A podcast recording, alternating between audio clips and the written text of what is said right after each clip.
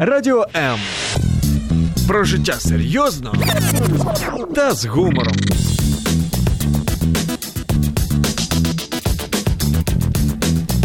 Радіо М.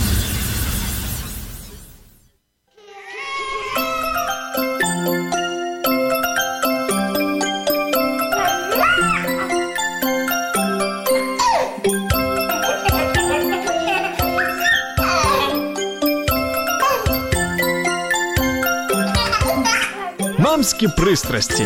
Як не збожеволіти від щастя, яке зветься діти.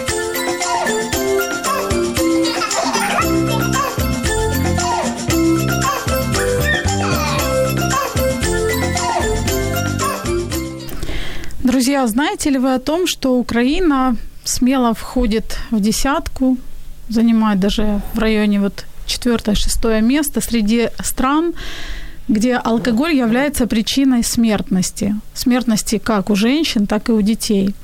87% ш- украинских школьников хотя бы раз в жизни пробовали алкоголь.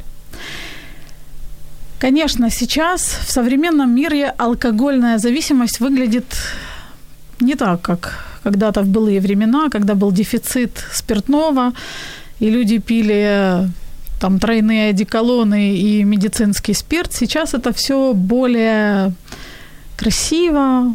У всех в доме есть шикарные бокалы, распивается вино, но тем не менее суть остается той же, и последствия алкогольной зависимости не становятся краше, и, конечно же, алкогольная зависимость родителей влияет и на детей все так же и так же сильно. Поэтому вот такая вроде бы нетипичная тема для программы «Мамские страсти», она оказывается, в общем-то, и очень даже и типичной, и актуальной. Меня зовут Любовь Гасанова. Я с огромным удовольствием хочу представить гостей, которые сегодня приехали, чтобы открыто поговорить на тему, о которой многие предпочитают молчать. С удовольствием представлю Наталью. Наталья Саврасова, мама замечательного мальчика и уже взрослая дочь папы, который страдал алкоголь- алкогольной зависимостью. Наташа, привет. Привет. И Валерий Патонич, врач, психиатр, нарколог и психотерапевт. Валерий, здравствуйте. Здрасте. Э, Спасибо, что вы сегодня приехали.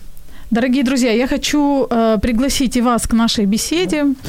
Э, напомню, что у нас есть телефон 0800 30 14 13. Это номер, по которому вы можете позвонить во время эфира и задать вопрос нашим гостям, либо же поделиться собственным опытом. А, я думаю, что у многих он, к сожалению, есть И, в общем-то, высказать свое мнение. Мы открыты для диалога, и это будет интересно. Есть у нас и фейсбук-страницы, на которых вы можете смотреть стрим, э, на фейсбук-странице Радио М, на странице Любовь Гасанова, и можете комментировать наш ефір. І от у нас Анна Овчарова вже пише: Доброго ранку, чудова у вас компанія. Дякую, Аня.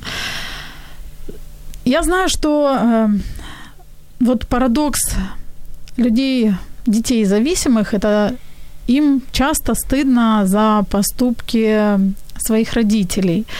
Поэтому очень многие взрослые дети алкоголиков тоже предпочитают молчать, потому что вроде бы как это соотносится или характеризует их. Поэтому, Наташа, вот к тебе у меня огромная благодарность за то, что ты такая смелая, за то, что ты приехала и готова говорить открыто. И к тебе у меня первый вопрос. У тебя есть вот какое-то такое соотношение себя э, с поступком или с выбором твоего папы? У меня нет э, соотношения, э, потому что я знала, что это было еще до моего рождения, и как бы ко мне это не имело отношения, но мое рождение было как бы, ну то есть должно было это все дело прекратить, и есть у меня в связи с этим э, ну, горечь и разочарование, что, возможно, меня бы и не было, если бы не было вот таких ожиданий от меня. Э, Эта тема, она, ну, То есть я не могу сказать, что я, мне стыдно, потому что я это впитала, как будто это норма, но вот у нас вот так было. И это не обсуждалось действительно, э, и были много было ограничений в связи с этим. Но я на себя не брала, что, что это вот из-за меня, и, ну вот я как бы в этом виновата, потому что это было еще до меня. Ну, тебе легко говорить ребенок. на эту тему? Или... Ну, вот меня, если честно, удивляет, что люди пишут, какая ты смелая. И настолько я эту тему как-то, ну, вот она отдельно. То есть, э, ну, или я ее или вытеснила, или что. Вот я приняла, что вот так вот в моей семье, я смирилась с этим, как-то приспособилась. И ну, что тут такого? Я видела это много. Ну, то есть, это тема какая-то отдельно от меня живущая. То есть mm-hmm. я не, ну, мне не сложно об этом говорить, мне больно, но мне, ну, то есть я, мне не стыдно. Mm-hmm. Вот так, как-то даже так. Спасибо.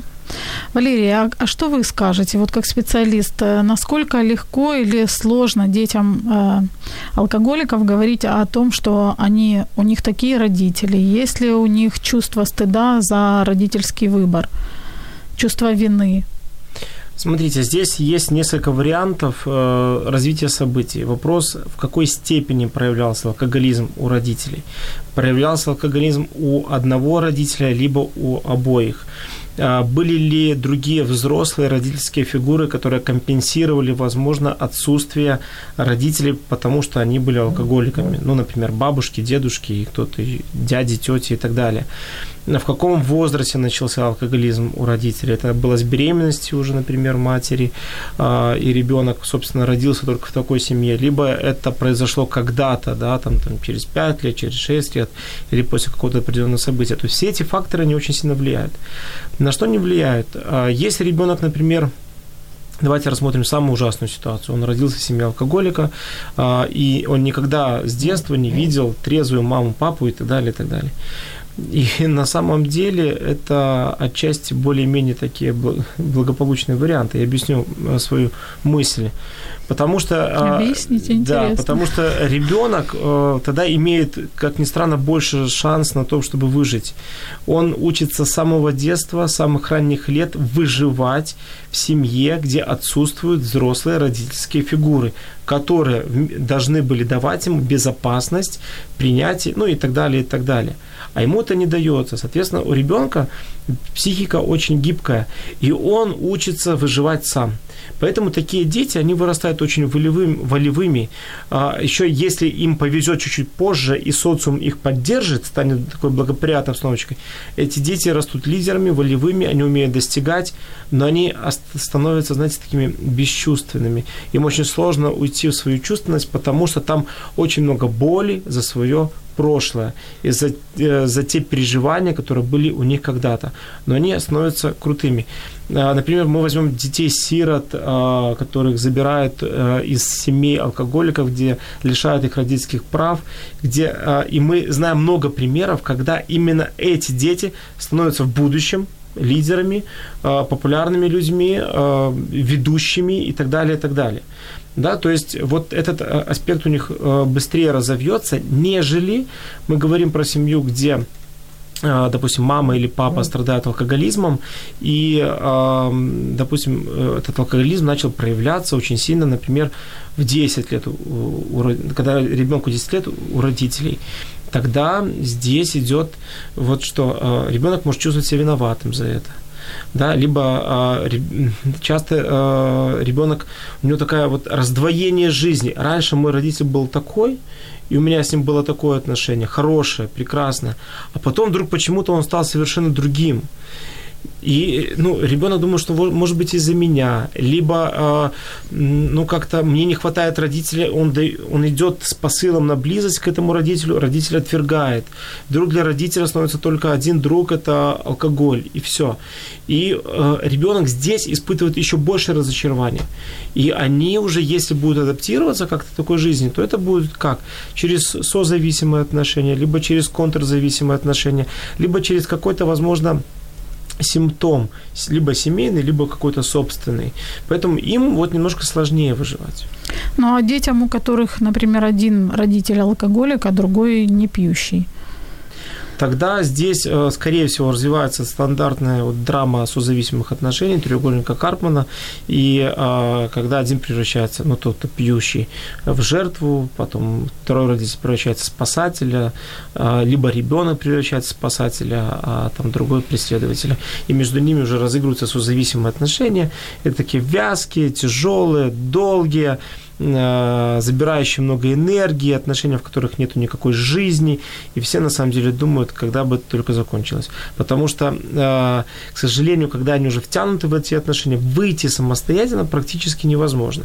Потому что когда начинают выходить оттуда самостоятельно, там, э, либо ребенок, либо, допустим, мама, которая спасает мужа от алкоголизма, то что ее возвращает обратно? Жалко, жалко мужа, пропадет без нас и так далее, разводиться не хочу, э, либо э, чувство вины за вот свои, свои какие-то поступки и отделения, а там, допустим, а жертва испытывает чувство обиды, и вот это чувство вины и обиды, оно снова притягивает и возвращает в эти созависимые отношения. Я могу дать одно вот стопроцентное правило.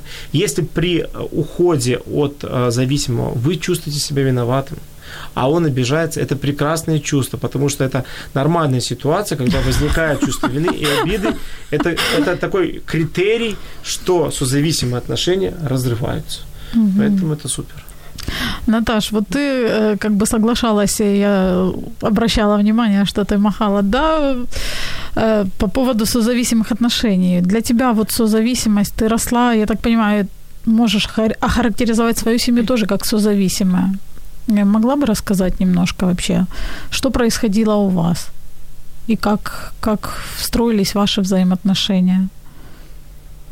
Ну, у нас вот этот треугольник, он был, это было, менялось все, конечно же, это было не только один жертва, э, это был, э, жертва становилась агрессором, когда, ну, папа, э, ну, напивался, то он, конечно же, становился агрессором, и тогда мы все жертвы. Потом, ну, то есть вот это по кругу, да, это э, без, ну, бесконечный процесс, и действительно тяжело выйти. Еще я хотела добавить, что э, бывает э, не разводят, ну не бывает, а часто это бывает из-за детей, что семья, ну, как, как причина, же без папы да. и все такое. То есть не именно этого человека жалко, ну, отца, да, который потребляет алкоголь, а еще и как бы как же без детей, и как бы вроде как нет больше другого выхода, чем вот так вот жить. Э, э, что хотела сказать, что поскольку я была вторым ребенком, я уже встроилась в эту вот хочется что-то сказать другое, но в общем в эту всю ситуацию, э, да, вот в эту, в эту схему я уже как бы встроилась, и данность такая, что вот у нас такой папа, и, ну, причем это мне никто не объяснял, просто я вот жила и это впитывала.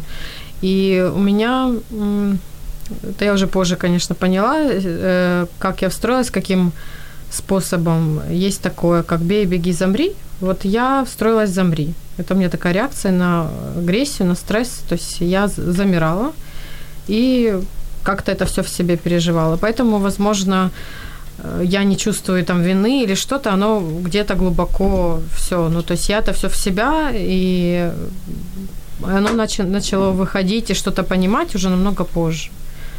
Вот, то есть я вот как данность восприняла, что вот так вот есть. То есть есть какие-то воспоминания из детства.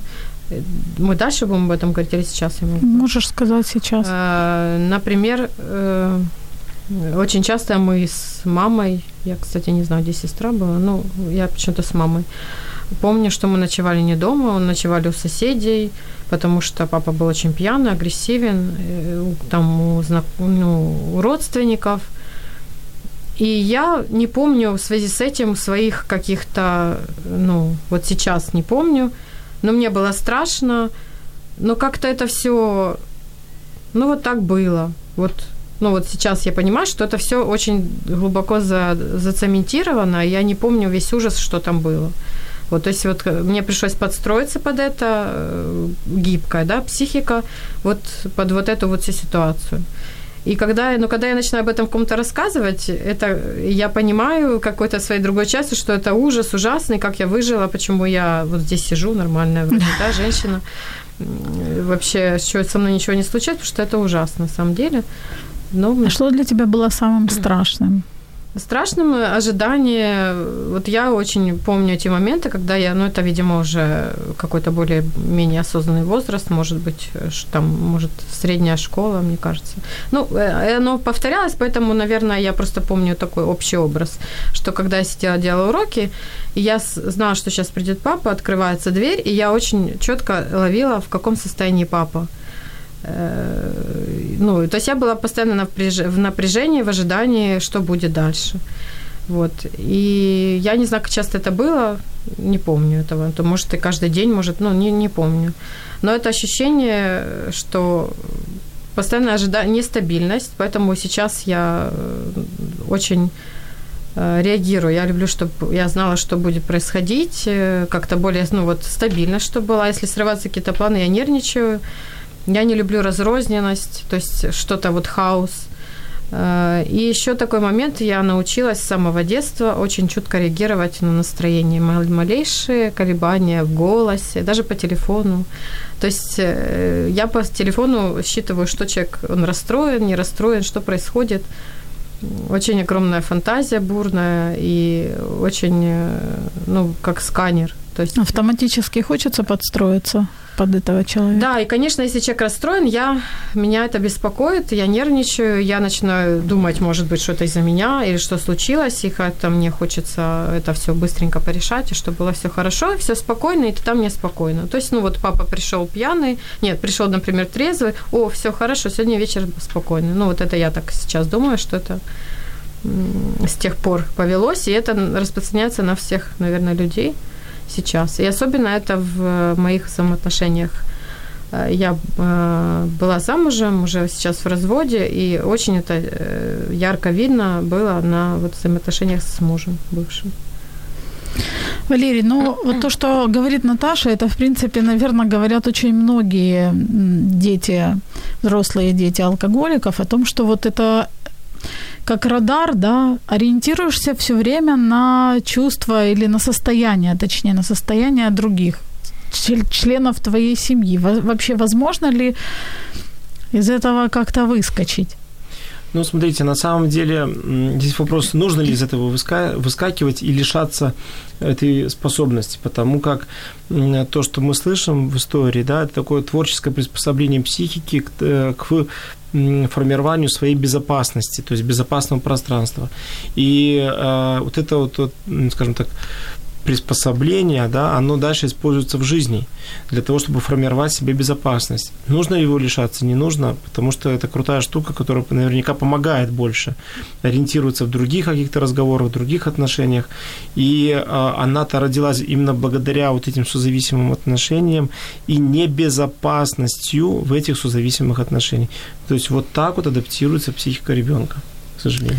Ну и, к сожалению, Ну, а подстраиваться ведь под другого, это ж тоже не вариант. Иногда эти подстройки могут быть такие, что во вред самому себе.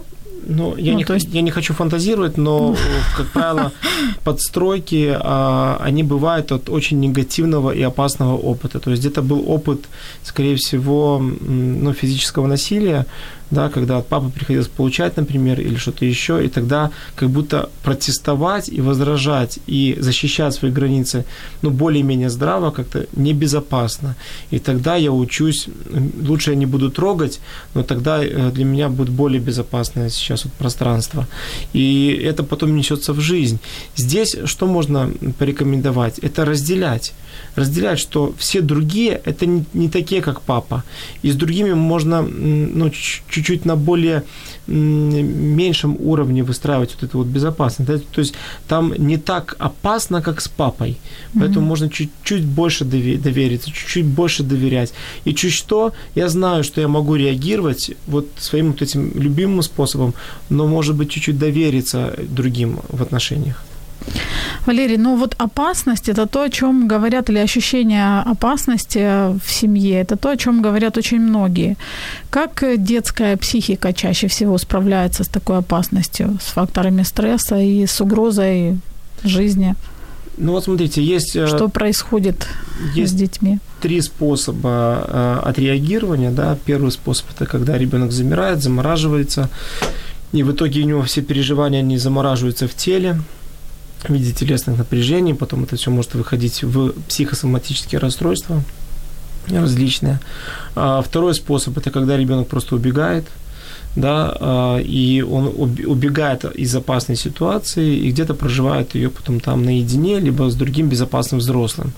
И э, третья ситуация – это когда ребенок, наоборот, защищается через агрессию, через нападение и так далее, ну, когда у него хватает ресурса, э, либо он, опять-таки, опираясь на другого безопасного взрослого, может давать отпор алкоголику и так далее.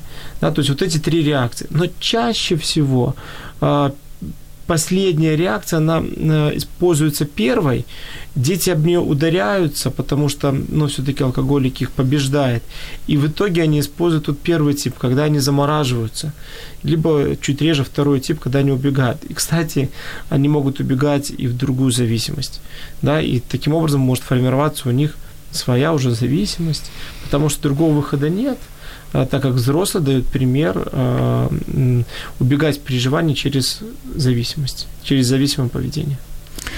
Друзья, мы вернемся к нашему разговору буквально через несколько секунд. Оставайтесь с нами. Поодинці щасливим не станеш. Ми поруч. Радіо М.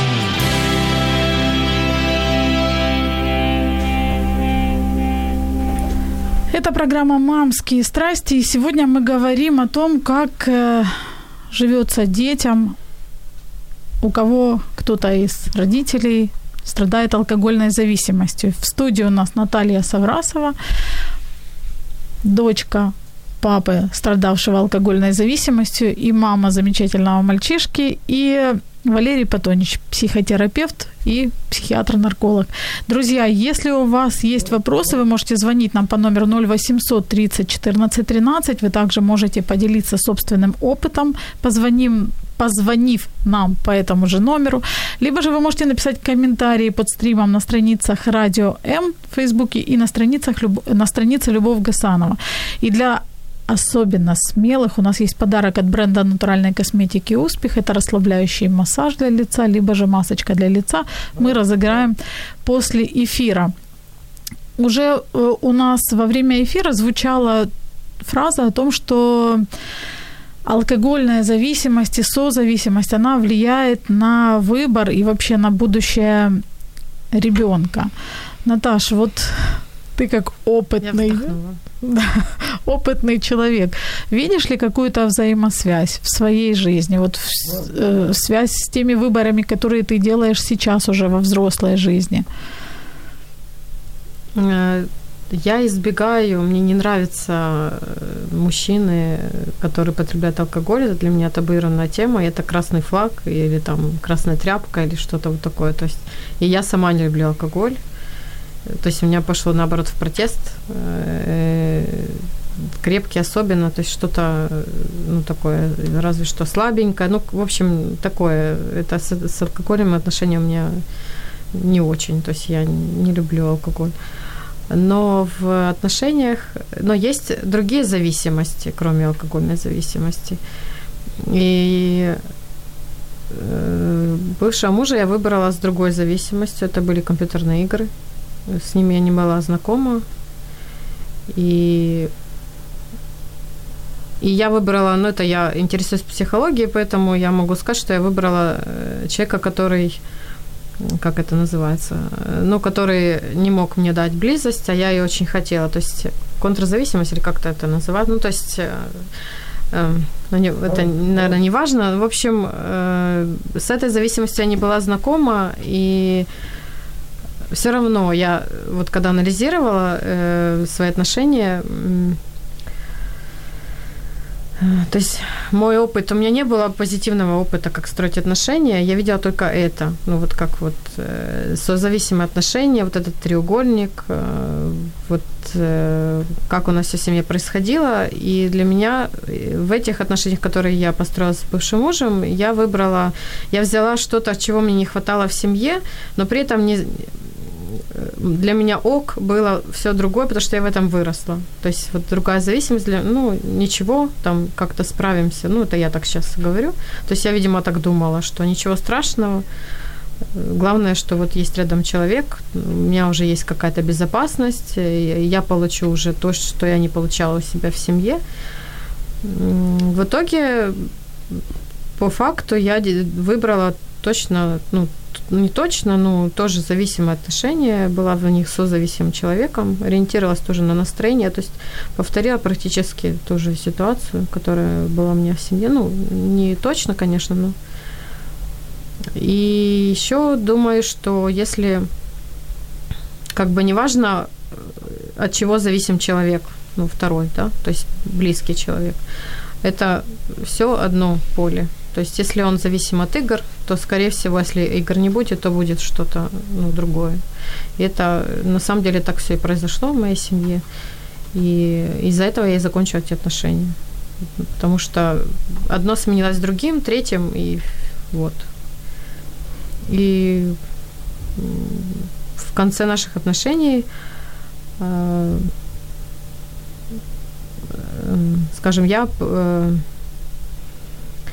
в общем, отношения дошли до точки физической моей небезопасности, когда и небезопасности, я ощущаю небезопасность за своего ребенка, и на этом это был стоп. То есть вот я свою небезопасность я привыкла ощущать, и я как бы ок, я при, ну то есть ну то есть это Нормально, для меня не так да. страшно было, угу. как для человека, который вообще никогда это не ощущал, он бы в шоке убежал. Ну так я быстро говорю, угу. да. А я с этим привыкла, но когда это ребенок, это совсем другое уже. То есть мне важен был мой ребенок больше, чем я. И поэтому, когда это э, вот я это осознала насчет ребенка, я поняла, и это стало вот точка невозврата. Когда после этого отношения начали рушиться, и они ну, закончились.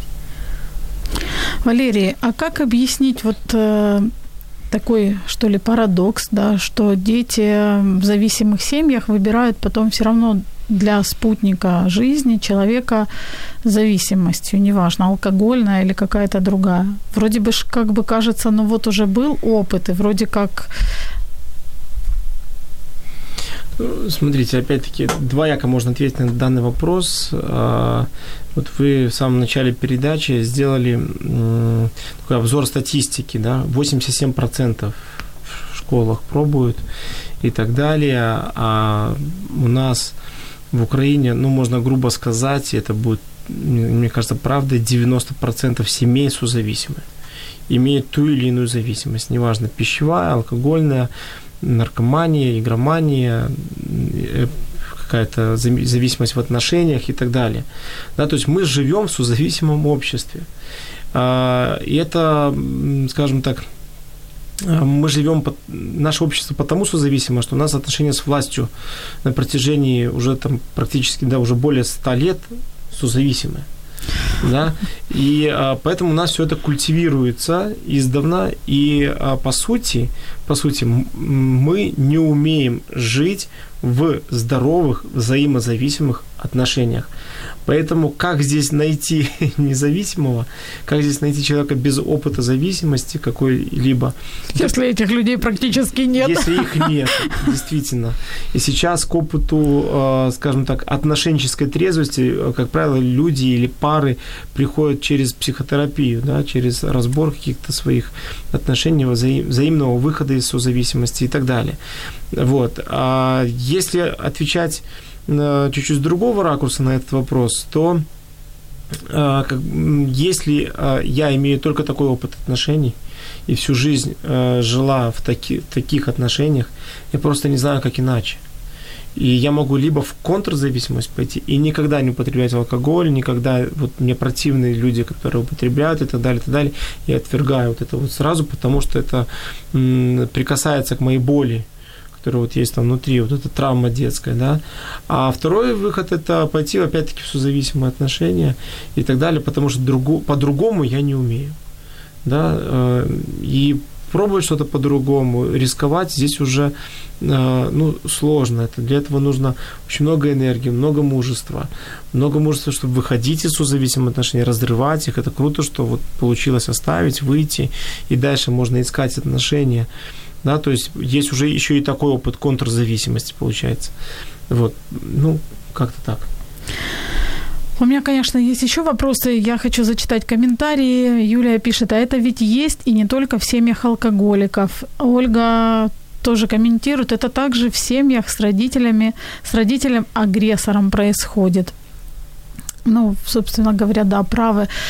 Валерия, у меня такой вопрос. Мы часто обращаем внимание на вот такую проблему, как э, какая-либо зависимость алкогольная, допустим, сейчас мы об, о ней говорим, когда есть, э, когда алкоголик, допустим, агрессор, да, мы говорим, это плохо, это ужасно, это небезопасно. А когда алкоголик душка, вот он приходит пьяный, зайчик просто, у него можно денег попросить. бывает, Ну, говорят, бывает, да. Или он, у него наоборот, он был злой-злой, простите, был злой-злой, а выпил, боже, ну замечательно, и с ребенком гуляет, и ему здорово, и вообще Только воняет, да? да, попахивает, да. Как вот, э, вот такое, такая модель? И человек может сказать, ну, а зачем мне, собственно говоря, что-то менять? Это не влияет так сильно, допустим, на ребенка. Вот мне интересно с позиции детей, как э, это влияет или не влияет, разрушительным, токсичным это может быть или нет для ребенка. Конечно, это все токсически, разрушительно и очень сильно влияет. А, Пусть, возможно, не так это влияет на небезопасность или безопасность ребенка в семье, потому что э, ну, нету видимой угрозы. Но все равно, а, если родитель, пусть он душка, няшка, но в алкогольном опьянении, по сути, он отсутствует существует человек в измененном состоянии сознания. То есть это уже не мой родитель, это нечто под влиянием чего-то. Вот. И получается, я уже с ним должен строить отношения, должен его принимать, это измененное состояние. А я-то хочу моего папу, знаете, тем более и человек, как правило, там отсутствует. Если в семье отношение потребительское и пользовательское, конечно, э, тогда это выгодно всем. Да, там жене на шубу дал, выпил, ребенку там купил машинку, выпил там и так далее, да, но тогда и идет воспитание ребенка такое вот пользовательское, потребительское, он будет дальше пот- потреблять а, из общества, из других отношений, то есть точно так же. Вот, то есть нету настоящих отношений, то есть это тоже а, чуть-чуть в другую сторону, но очень глубокая проблема. Потому что э, люди перестают быть людьми, и люди перестают э, верить, э, и между ними не появляется вот этот человеческий контакт. И рано или поздно это выплывет. Это выплывет, возможно, в каких-то психологических проблемах в виде невротических расстройств и так далее. У меня такой вопрос. Алкоголь – это выбор человека или это все-таки болезнь? Потому что разные мнения. И вот лично для себя я хочу прояснить. Зависимость – это выбор. Я ребенку человек- сейчас говорю, что это человек болен. Потому что я не знаю, что мне, ну, вообще, как это все объяснить. Вот э, ходят по улице, ну, пьяные или валяются на... Я не... Ну, у меня же это вообще тема, и я как бы... А тут ребенок спрашивает. Ну, Я говорю, что человек болеет, вот он пьет. Это такая болезнь. Ну, мне это как-то легче понять, но это... Я считаю, что это болезнь. Мгм. Вот. Так и говорю. Как врач-нарколог я отвечу, что это болезнь. И она есть рубрика в МКБ-10, в шифре F, психических расстройств. Вот, то есть это болезнь. Но как психотерапевт я могу сказать, что это выбор, как уйти. Мгм. Да, то есть и работая психотерапевтически можно э, человека вернуть обратно в нормальное состояние трезвости. А, То есть это такое м, ну, психологическое расстройство. А, И все это лечится, и можно лечить, конечно, острые фазы, они лечатся медикаментозно, это процессы детоксикации, и это э, физическое восстановление и так далее, это долгие процессы. А вот самое сложное, э, то есть это, вот это все умеют делать как раз-таки. А самое сложное – это потом работа э, психологическая, да, чтобы человека вернуть в общество, чтобы у него ушла потребность не пить. У нас, к сожалению, абсолютно мало специалистов, э, очень мало у нас клиник, центров, которые умеют лечить алкоголизм. Потому что программа в основном построена на том, чтобы человеку переубедить чтобы человеку навязать новые, новую модель общения либо взаимодействия с миром, вот, э, либо просто удержанием, вот он год будет находиться в каком-нибудь реабилитационном центре, и якобы вот он исправится. Нет, не справится. То есть все это не работает, эти центры не работают. Вот здесь вопрос именно в изменении модели э, взаимодействия человека с миром. Здесь вопрос именно в осознавании того, что со мной такое когда-то происходило, что я выбрал убегать именно через алкоголь. И здесь вопрос появления нового опыта, чтобы у человека родился свой новый опыт, как я могу иначе взаимодействовать с миром. То есть, чтобы ушла потребность употреблять, потому что э, люди употребляют же э, не просто так. У него есть потребность. И вот эту потребность важно осознать и понять, э, как я могу удовлетворить ее иначе. К сожалению, на таком уровне но я мало встречал специалистов, которые могут работать, а центров ни одного не встречал. Наташа, вот раз уж мы заговорили о том, как разговаривать с детьми по поводу алкоголя, ты привела свой пример. Мне интересно, в вашей семье, вот что тебе, например, мама рассказывала по поводу алкогольной зависимости отца? Как она объясняла, что происходит с папой? Я не помню, Люба. Не помню. Я вообще ничего не помню. Ну, вот у меня есть какие-то вот, э, ну, то есть действия. Я помню действия, я слов не помню. То есть помню вот все ограничения в связи с этим связаны, что ко мне никто никогда домой не приходил. И я запомню какое-то одно единственное день рождения, да, два. Одно совсем в детстве, а второе чуть постарше, когда ко мне пришли девочки. Так больше ничего не помню. Э, я только куда-то ходила. И что мне говорили, ну, только действия, что мы куда-то уходили, мои ощущения, звуки, вот, ну, то есть слов не помню вообще, как мне это все объясняли. Вот, ну, не знаю. Психика вытесняет. Да, вытесняет. я вот то, подозреваю, что, что просто да. это вытеснено и все. Ну, не знаю, нужно ли это когда-нибудь вскрывать и поднимать. Вот, но ничего не помню вот такого. Валерий, ну, я, например, читала одну книжку интересную, психологическую. Там, правда, о женщинах, которые любят до беспамятства. Э, и одна из проблем, вот э, автор пишет о том, что одна из проблем это то, что тема табуирована, и детям не разрешают, вообще с ними не обсуждают, что происходит, что происходит с папой, почему так, почему сяк. Ну, и как Наташа сказала, есть ограничения определенные, там нельзя приводить друзей или всегда подстраиваться под состояние папы. Предположим, что кто-то для себя решает, что да, я буду открыто с ребенком говорить об этом, но вопрос, что говорить? Ну, не разведется же сейчас полстраны и не скажет, что я там все бросаю своего мужа или жену. Вот что объяснять ребенку, чтобы он вроде бы как и не наследовал вот этот опыт и не принял его. И как-то вот что посоветуете? А, здесь несколько вопросов. Первый. Сколько лет ребенку?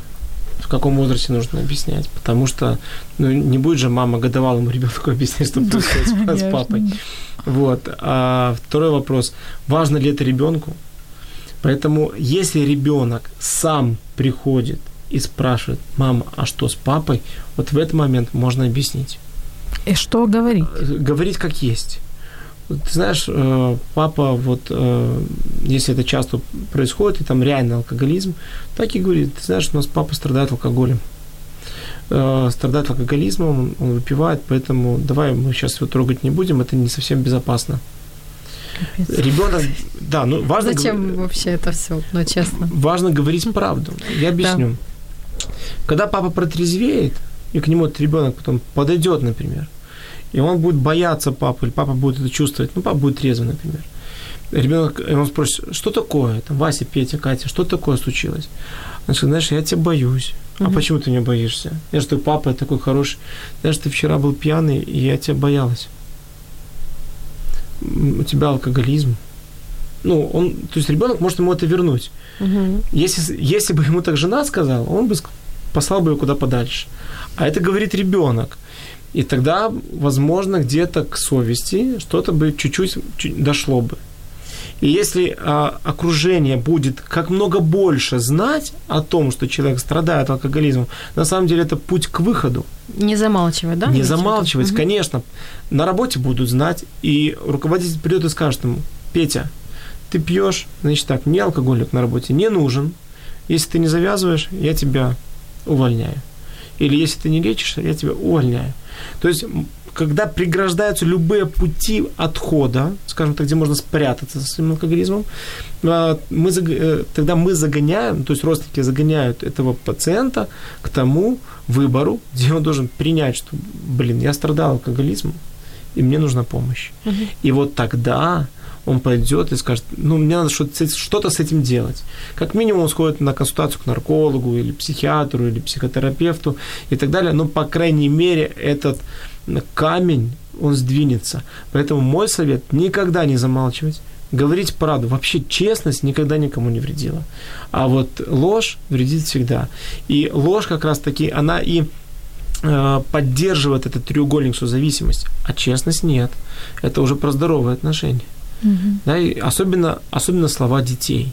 Особенно слова детей очень хорошо влияют на взрослого. Отрезвляют. Да. А почему у нас многие замалчивают тогда? А потому что боятся. Боятся осуждения. А что люди скажут? А если вдруг ребенок в школе расскажет, а как там, чего нас подумают? Хотя все и так все знают.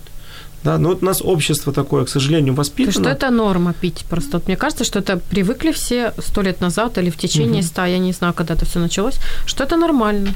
Ну, ну да? у нас у нас э, у славянских народов есть определенная культура питья, и на самом деле... Или без культуры питья. Да, на, на самом деле, а, если по современным трендам в терапии а, наркологии, а, то идет эм, не лечение алкоголизма не полным отказом от алкоголя, потому что это тоже поддержка зависимого отношения, а идет изменение отношения к, к алкоголю, и он просто становится, э, входит как просто там какая-то культура питья и все. Состояние и, свободы. Важность да. такая снимается с него, да? Да, он, он уже не становится таким объектом, который решает мои проблемы, в который я mm ухожу от проблем и так далее. И на самом деле, вот у меня есть э, клиенты, которые страдали алкоголизмом, и вот уже сколько они уже пролечены, например, да, и причем это просто в сеансах терапии, они приходят и говорят, у меня был день рождения, я там позволил себе, я выпил, отдохнул, расслабился, все, я дальше уже ну, там, не употребляю. Ну, то есть это идет уже нормальная культура употребления алкоголя.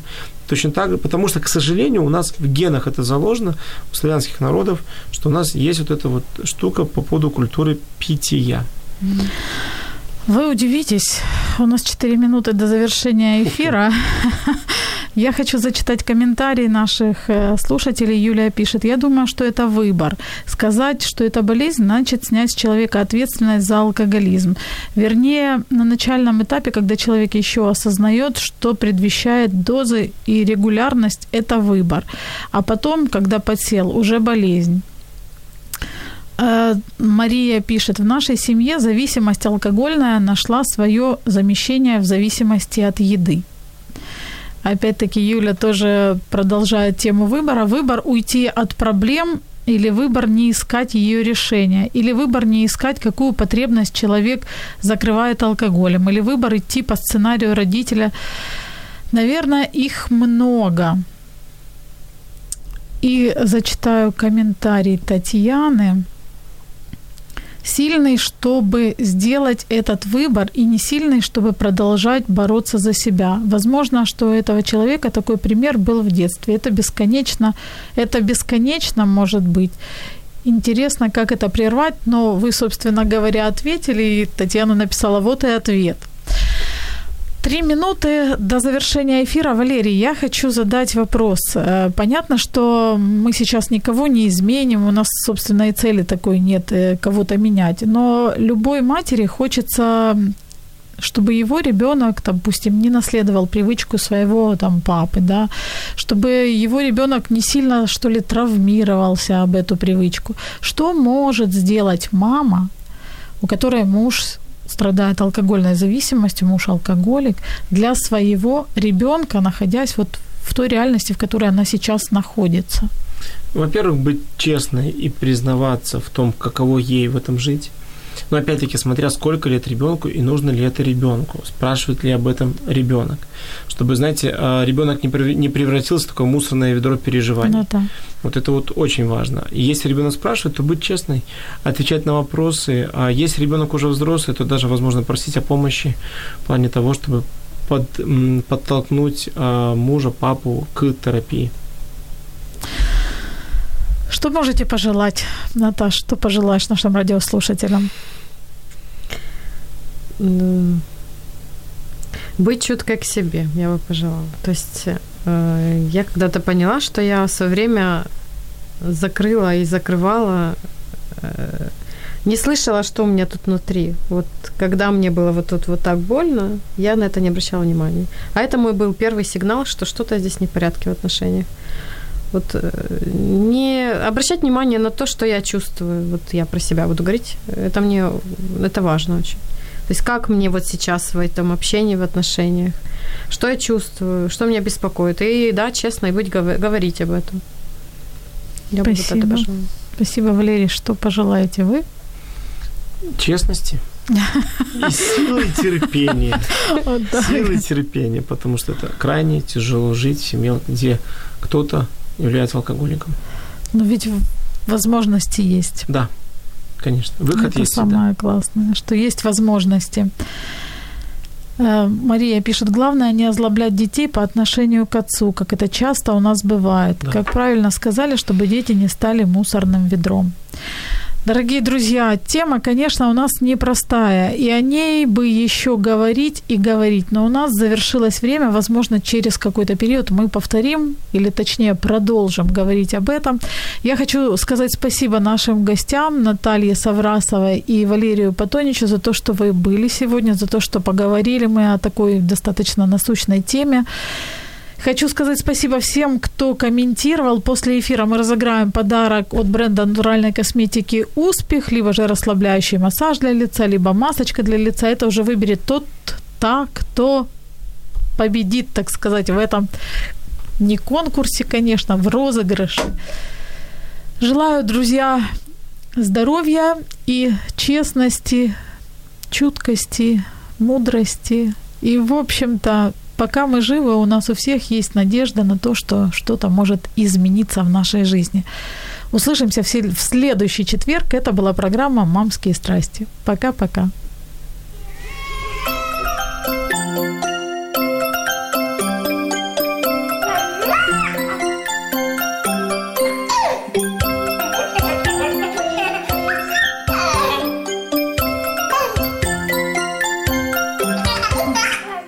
Мамські пристрасті. Як не збожеволіти від щастя, яке зветься діти.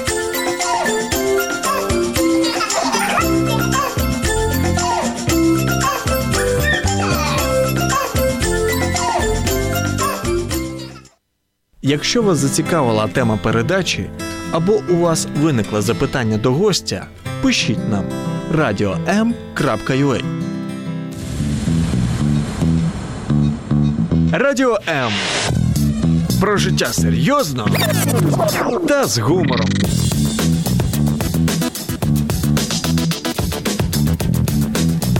Радіо М.